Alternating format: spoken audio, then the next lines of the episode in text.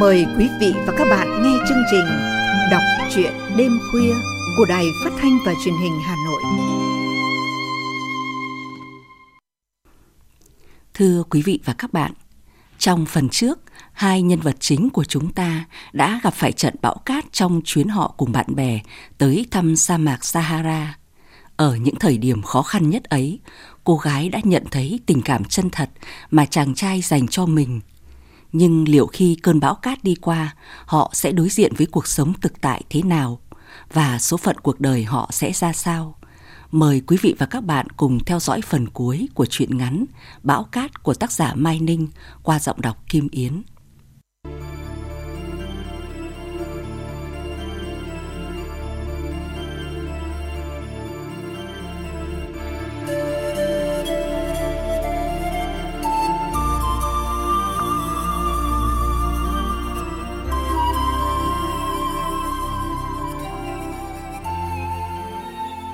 Những hạt cát bấy giờ từ tóc tai đầu cổ rơi xuống. Dưới ánh đèn pin yếu ớt, tôi cố nhìn, chẳng có gì ngoài một cái lu đất đã lún sâu. Tôi kéo N ngồi xuống bên cạnh, nhắm mắt mệt mỏi. N quay người dựa lưng vào tường, chợt bật tiếng kêu đau đớn.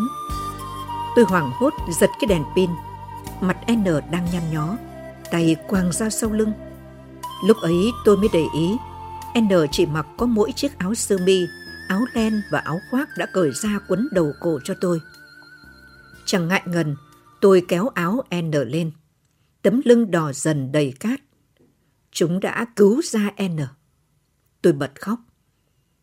Anh quay lại, ôm lấy đầu tôi, tay gỡ nhẹ mái tóc rối bù. Khi bớt xúc động, tôi bối rối. Thế này thì đau lắm. Tại tôi cả. Cảm ơn anh. Trong bóng tối, N nhẹ nhàng. Đừng cảm ơn. Mà có gì đâu. Tôi còn nợ M bằng mấy ở những kỳ thi. Tôi bật cười. N cũng vui vui. Này, không nhờ M cho có bài chắc bây giờ tôi vẫn ngồi năm thứ nhất đấy. Rồi N tiếp tục giọng trầm hơn. Nghe nói ra trường, em ở chưa về nước, cũng không đi kiếm việc mà ở lại học thêm phải không? Ừ, chắc vậy quá.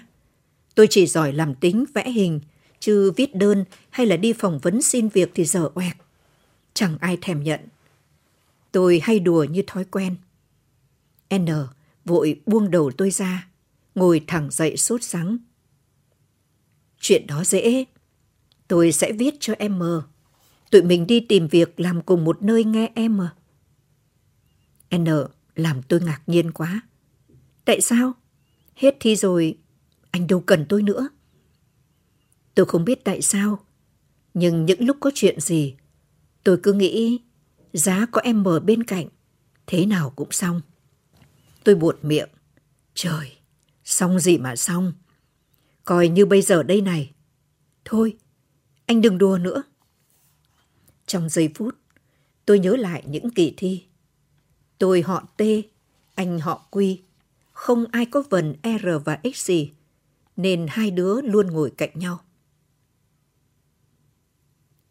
Ngay lần thi đầu, cúi xuống nhặt cái thước rơi, ngẩng lên, chỉ nhìn thoáng hình vẽ và công thức trên tờ nháp của N.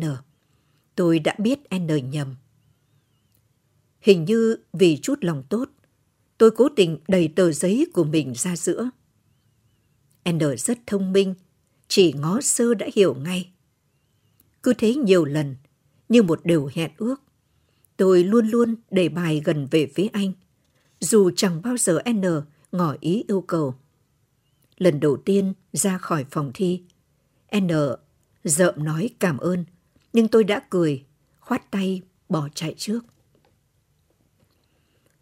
Ba năm học chung, ít lần tôi trò chuyện với N. Thường giữa những giờ cua, đám học gạo chui vào thư viện. Bọn còn lại tụ tập đánh bài, nghe nhạc và tán dóc trong phòng giải lao. Lúc đầu, tôi cũng ngồi cạnh, học mấy lá bài, nhưng chẳng tiến bộ bao nhiêu, nên bỏ đi tìm một góc vắng, chăm chỉ đọc mọi thứ tạp chí vớ được. Còn nhỏ bạn hay nói lúc đầu thường khó chịu. Sao mày ham đọc báo thế? Cái gì cũng đọc. Tôi thật tình. Ở xứ tao không nhiều sách báo về kiến thức tổng quát. Tao nhét vào đầu được chút nào hay chút nấy. Những người bạn tốt bụng thường đem cho những tạp chí in đẹp đủ loại, văn chương, nghệ thuật, phim, kịch, phong cảnh. N cũng thế. Một lần anh tặng tôi một cuốn sách về vùng biển Bredganer, nơi anh đã sinh ra và sống suốt quãng đời niên thiếu. Vẻ hoang dại của đá, cát cùng sóng nước của bờ Đại Tây Dương cuốn hút lạ lùng. Lần đầu tiên, N say mê nói với tôi về mơ ước và ý thích của anh ta. Và tôi đã hiểu tại sao vốn thông minh nhưng N không mấy tha thiết với những phương trình công thức. Anh chỉ chờ cuối tuần được trở về nhà, ra đứng trước đại dương cuồn cuộn sóng. Sinh viên thời đó không có nhiều phương tiện, chỉ vợ chồng tên trưởng lớp và N có xe hơi. Thỉnh thoảng sau giờ cơm trưa, N gọi vài người lên xe, trở ra biển cách vài cây số, vào uống cà phê ở một cái quán lộng gió. Bỏ chúng tôi ngồi cãi nhau. N xuống bãi cát, hai tay trong túi quần thanh thản.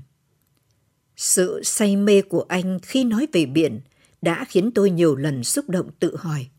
Phải chăng bao nhiêu nước biển và bọt sóng mà En được ngắm từ thuở lọt lòng cho đến hôm nay đã gột tẩy đi màu xanh trong mắt anh, nên nó ngả ra thứ màu xám bạc lạ lùng. Thấy tôi không nói gì, En nhắc. Sao em ơ? Tôi giật mình. Thế là những suy nghĩ lập tức xoay đảo, tiến thoái trong cái đầu cân nhắc của tôi. Ừ thì rõ ràng tôi rất thích màu mắt N. Và anh đang ngồi cạnh đây, giọng nói, bàn tay hơi thở, tất cả đều chuyển sang hơi ấm, đem đến cho tôi cảm giác an toàn, đến nỗi tưởng chừng chưa bao giờ được có. Nhưng làm sao nghe theo lời anh cơ chứ? Tại sao tôi phải lăn vào đời ở cái tuổi này? Kể từ ngày bỏ nhà, đi năm mười mấy tuổi, hình như tôi có lớn thêm, già dặn hơn chút ít. Nhưng như mẹ tôi vẫn bảo, tôi hãy còn trẻ dại lắm. Vì sao phải đi làm nuôi thân, trong khi vẫn có học bổng để tiếp tục cái đời đi học không âu lo. Và nữa, tôi sẽ phải trở về một nơi vô cùng yêu dấu. Tự nhiên thôi, như N, anh phải về với biển. Tôi cũng còn có P, chắc chắn P sẽ cùng tôi trở lại quê nhà và anh sẽ được người thân bên đời tôi chấp nhận. Đơn giản, chỉ vì anh cùng nguồn cội. Tất cả giản dị gọn gàng như thế. Làm sao tôi có thể phá vỡ cái trật tự này? Dù để bay bổng phút giây như là ngựa hồng xoài vó trên đồi cỏ. Tôi nói lạ chưa? Tôi đâu thể đi kiếm việc theo anh để mãi mãi trôi giạt ở xứ sở này. Thế đấy, gió đang tàn bạo, lùa tung trần thế quanh đây. Cát đang điên cuồng đập vào căn tròi này như loài thiêu thân liều chết. Và N đang xót xa làm ra dớm máu. Thế mà tôi, tôi bình tĩnh, xoay tính trong đầu mọi điều hơn thiệt. Vẫn chẳng thấy tôi trả lời. N cũng im lặng. Anh tìm cách, dựa nhẹ vai vào tường sát bên tôi. Rồi tôi cũng dần dần mê thiếp đi. Chúng tôi giật mình nhòm dậy khi có tiếng người thì thao ở cửa. Một luồng ánh sáng đảo qua. Tôi nhìn ra ngay tên trưởng lớp đang dơ cao cái máy ảnh và ông hướng dẫn tay cầm đèn bão. Hóa ra cả bọn đã về đủ, chỉ thiếu hai đứa tôi, nên họ sợ đi tìm. Sức gió bên ngoài đã giảm cường độ. Thực ra, nơi chúng tôi trốn bão chỉ cách chỗ trọ hơn nửa cây số nhưng ngược hẳn hướng đường. Về tới nơi, tôi chạy thẳng lên lầu. Hai dãy phòng tối om, mọi người đã yên ngủ cả. Lần mò vừa tìm ra công tắc đèn, thì đã nghe con bạn la lối. Trời, mày ở đâu từ nãy tới giờ? Tao sợ muốn chết. Sợ đánh thức vợ tên trưởng lớp và hai cô bạn đang say ngủ. Tôi đưa tay, suýt, nói nhỏ, rồi lại gần giường thì thầm. Tao và N bị lạc. Nó lắc đầu nghi ngờ. Lạc thật thay giá. Tôi mặc kệ. Đến chỗ hành lý, lục mấy cái túi. Nó không để yên. Mày tìm cái gì? Áo ngủ, mày vất trên giường con gì? Tao tìm cái túi cứu thương. Mày thấy đâu không? Tao để lại trên xe rồi. Mà ai bị gì vậy? Chẳng hiểu tại sao tôi không muốn kể dài dòng. Cái lọ nước hoa của mày đâu? Con nhỏ mất kiên nhẫn gắt. Trong cái vali đỏ. Nhưng tại sao mày dùng nước hoa? Thì không có cồn. Lấy tạm sát trùng cho N. Hắn bị chảy máu nhưng mà không sao. Mày ngủ đi, đừng có lộn xộn nữa. Tìm ra cái lọ. Nó đã cười khinh khích. Tôi lò mò quay trở lại. Nó chừng như không cầm được, cười to hơn. Anh chàng đê về ngủ rồi đó. Tôi ngạc nhiên. Sao hắn bảo ở lại tới sáng, tụi mình ghé đón mà. Thế mới nói. Tụi mình vừa đi, anh ta tấn công liền. Ai ngờ con tóc dài chính thị là đàn ông. Cả bọn mày ơi! Hắn vội vã cuốn gói chạy ra, lính quính không biết đường về. May ông hướng dẫn tới kịp. Nhớ tới bộ mặt hí hửng của đê, tôi cũng không nhịn được cười. Mà tự nhiên, sao ông ấy tới đó? Cha này ghê lắm. Biết trước mà vẫn xúi bọn mình đi. Sau hối hận đi tìm, trên đường gặp vài đứa nói đê ở lại, ông ấy quính lên. còn nhỏ hãy còn thích thú muốn nói thêm, nhưng chợt nhớ tới N. Tôi vội vàng bỏ nó đi xuống lầu. Trong phòng đọc sách, N đang ngồi lui cui, cởi khúc củi cháy gần tàn trong lò sưởi. Tôi vén áo anh lên rồi lại kéo xuống. Để rửa tay đã. N kêu. Tôi đã bảo mà. Sao em mờ lúc nào cũng sáng suốt? Phủi sơ những hạt cát. Tôi đổ nước hoa vào lòng bàn tay, cố gắng xoa thật nhẹ. N dùng mình chịu đựng. Tôi vẫn chần chừ để hai tay trên lưng N. Làn da anh mềm lạ. Anh không nói gì, lặng lặng nắm lấy tay tôi bóp chặt đến nỗi làm tôi nhói đau. Khúc củi được N khơi đang bùng lên ngọn lửa. Tiếng gỗ nổ tí tách. Tôi bỗng muốn cùng N ngồi bệt xuống sàn này, dựa vào nhau như trong căn nhà trốn bão biết bao. Tôi muốn N vòng tay qua người mình, chuyển cho tôi chút hơi ấm, quên đi những mệt mỏi này. Thế nhưng, không, tôi chỉ đã cúi xuống trên tóc N để nói rằng về phòng ngủ thôi, trời sắp sáng rồi. Ba ngày còn lại, chúng tôi đi sâu xuống phía nam của Sahara trước khi trở lên theo hướng đông.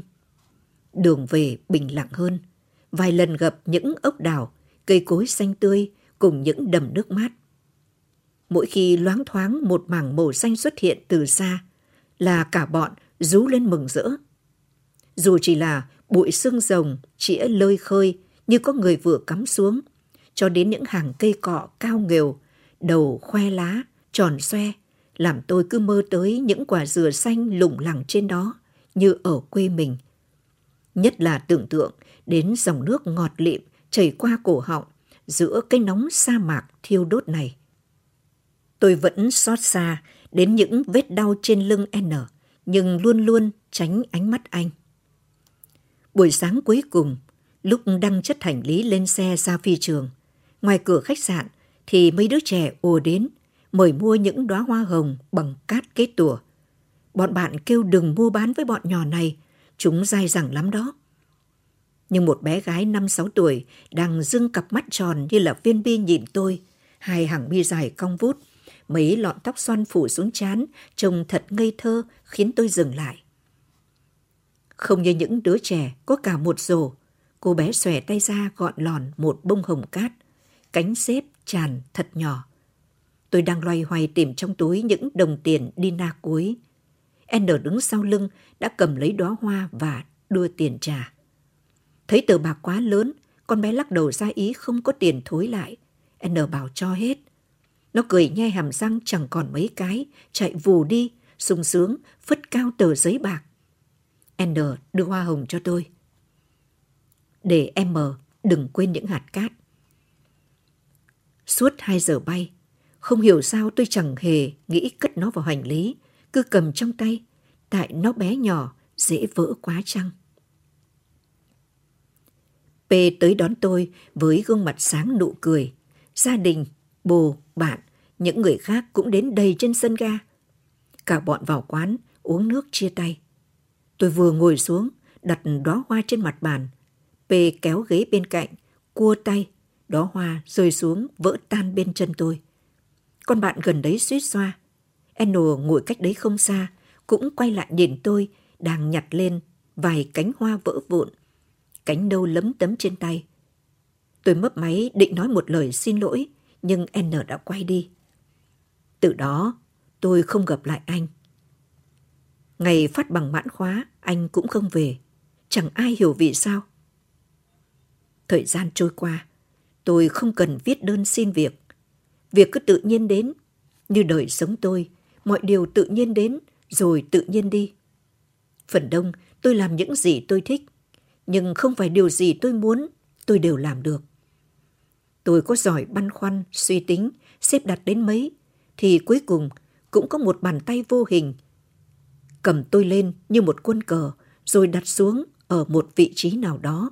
Mà tôi, tuy bất mãn, nhưng cảm thấy dã rời, trống không, nên bỏ lơi, thở ơ, để mặc mọi điều tuần tự diễn biến, không chụp bắt, cũng không hề tháo gỡ.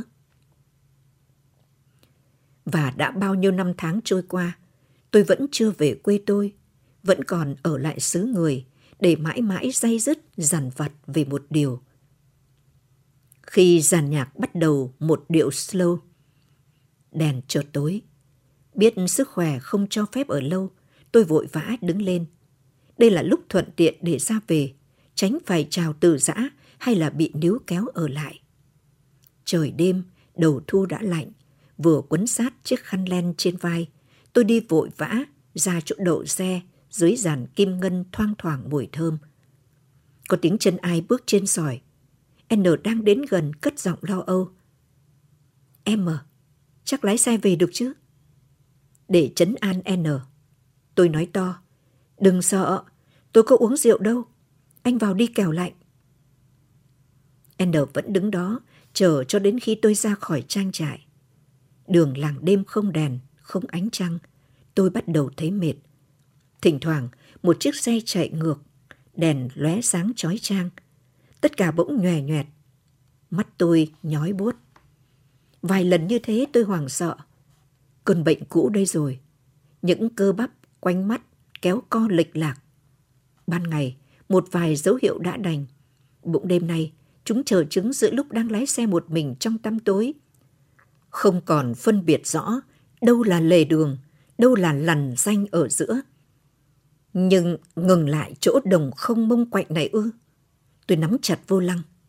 Tôi tự nhủ, nếu ngôi sao bản mệnh chưa tới hồi phải tắt, nếu con đường cứ thẳng bằng và chỉ một mình trên hướng về thành phố, thì thế nào cũng sẽ tới thôi.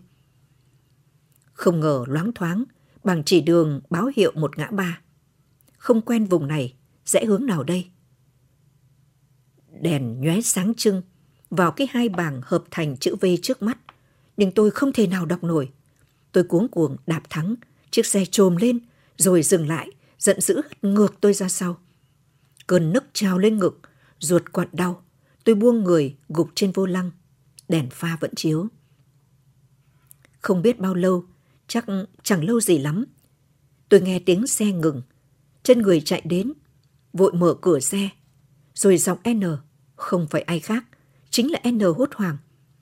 Em à, trời ơi, tôi đã linh cảm trước mà. Em à, có sao không? Tôi cố ngửa đầu ra sau, ra dấu cho N. Anh vòng tay, vừa đỡ tôi dậy, vừa rối rít gọi kêu. Sau khi tôi khoác tay, cho biết chẳng hề gì, N lấy lại bình tĩnh, gượng nhẹ, kéo tôi ngồi sang một bên, tắt đèn pha. Anh đem xe mình đậu vào một lối mòn gần con đường chính. Rồi lên xe tôi, lái về thành phố. Thỉnh thoảng, anh quay sang siết cánh tay tôi lo lắng. Như bao nhiêu năm trước đây, tôi chẳng cầm cự nổi. Gục vào một bên vai N. Nước mắt trước rơi lặng lẽ, sau tuôn ra từng dòng nấc nghẹn. Anh không nói gì, cứ để tôi khóc. Cuối cùng thì N vẫn đi theo, có mặt đúng lúc kịp thời như ngày nào trong cơn bão cát. Tôi từ chối không chịu cho N đưa thằng vào bệnh viện. Hứa rằng sẽ gọi bác sĩ sáng mai, rồi thiếp đi. Mơ hồ nhận biết N đã đem tôi vào đến tận nhà. Khi tôi choàng tỉnh, đồng hồ trên bàn ngủ đã 4 giờ sáng. Có ánh đèn ngoài phòng khách hắt qua cánh cửa khép hờ. Tôi lần đứng dậy đi ra. N đang ngồi đọc cuốn sách thiền tôi bỏ giờ.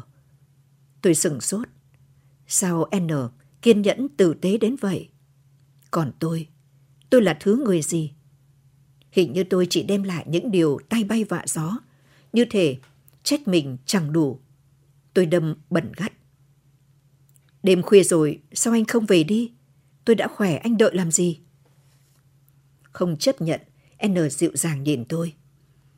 Cũng phải đợi sáng ra mới gọi được người đưa tôi về chỗ đậu xe. Nhà chẳng có ai, tôi không thể để em ở một mình. Tôi thở dài trong đầu. Tôi đã quen một mình từ lâu nay, quen đến nỗi nó thành bạn keo sơn, nó chấn giữ canh gác đời tôi. N đã đoán ra. P không còn ở đây. Chắc thế, bối rối, không biết sao hơn. Tôi lủi lũi vào phòng lấy đưa N cái gối và tấm chăn. Sáng ra khi bừng mắt, N đã đi rồi. Chùm chìa khóa xe tôi nằm chặn trên tấm danh thiếp. Em mở đừng xem thường sức khỏe. Cầm nó trên tay, tôi ngồi phịch xuống thảm. Liên tục mấy ngày sau, bệnh tôi không giảm. Nhưng tôi chẳng cảm thấy đau, mà hồn chơi vơi nghiêng ngửa. Bao nhiêu hình ảnh quá khứ bùng dậy, phủ trục tâm hồn. Những hạt cát bay tung mù mịt trong giấc mơ.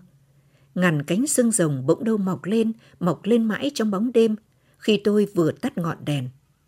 Lưng tôi rát nóng, vai tôi tím bầm. Màu đỏ màu tím lẫn lộn với cát vàng cam cùng màu xanh của biển cuộn tròn xoay tít.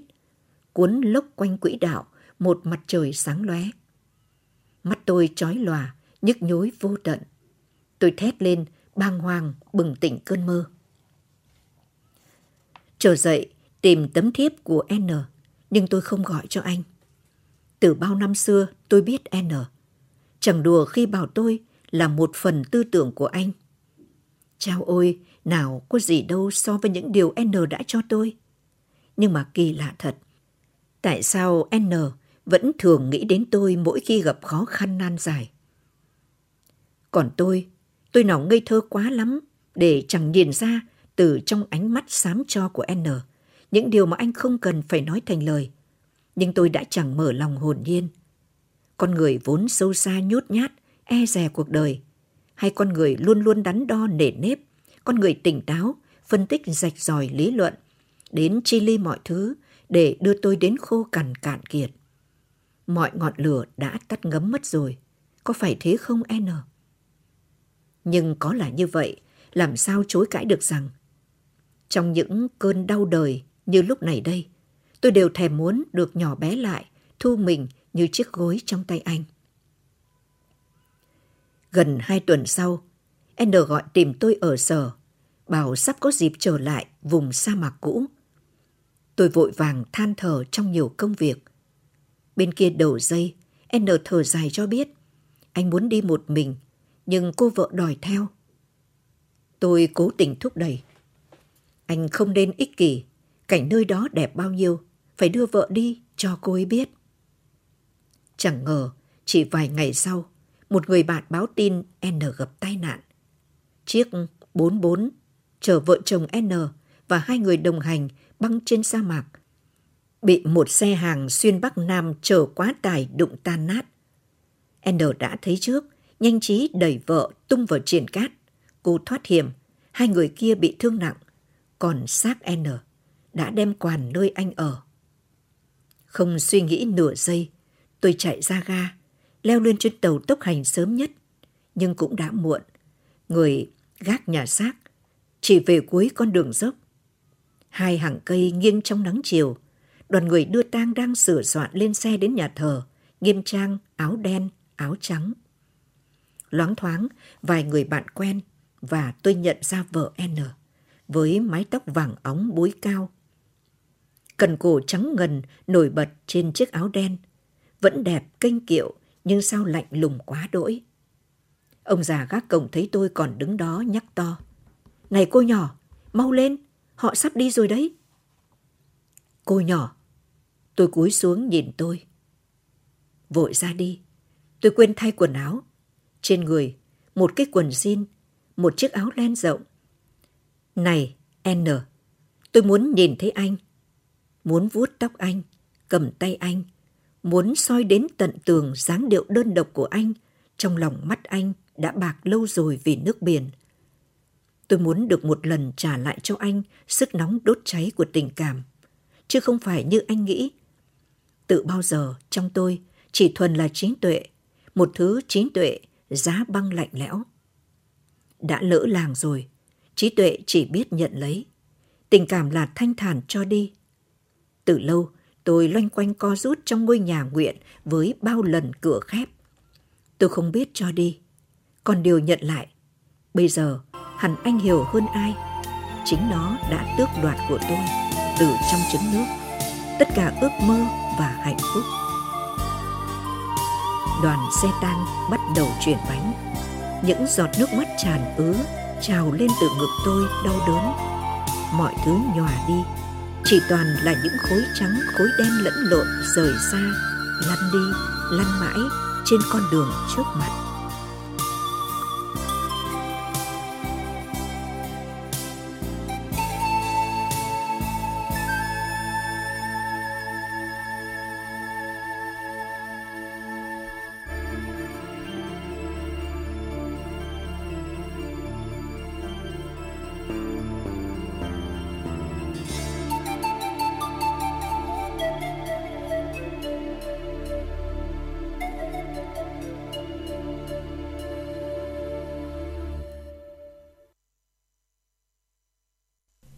Quý vị và các bạn vừa theo dõi phần cuối truyện ngắn Bão Cát của tác giả Mai Ninh. Chương trình đọc truyện đêm nay xin tạm dừng tại đây. Xin chào và hẹn gặp lại quý vị và các bạn trong chương trình đọc truyện đêm mai.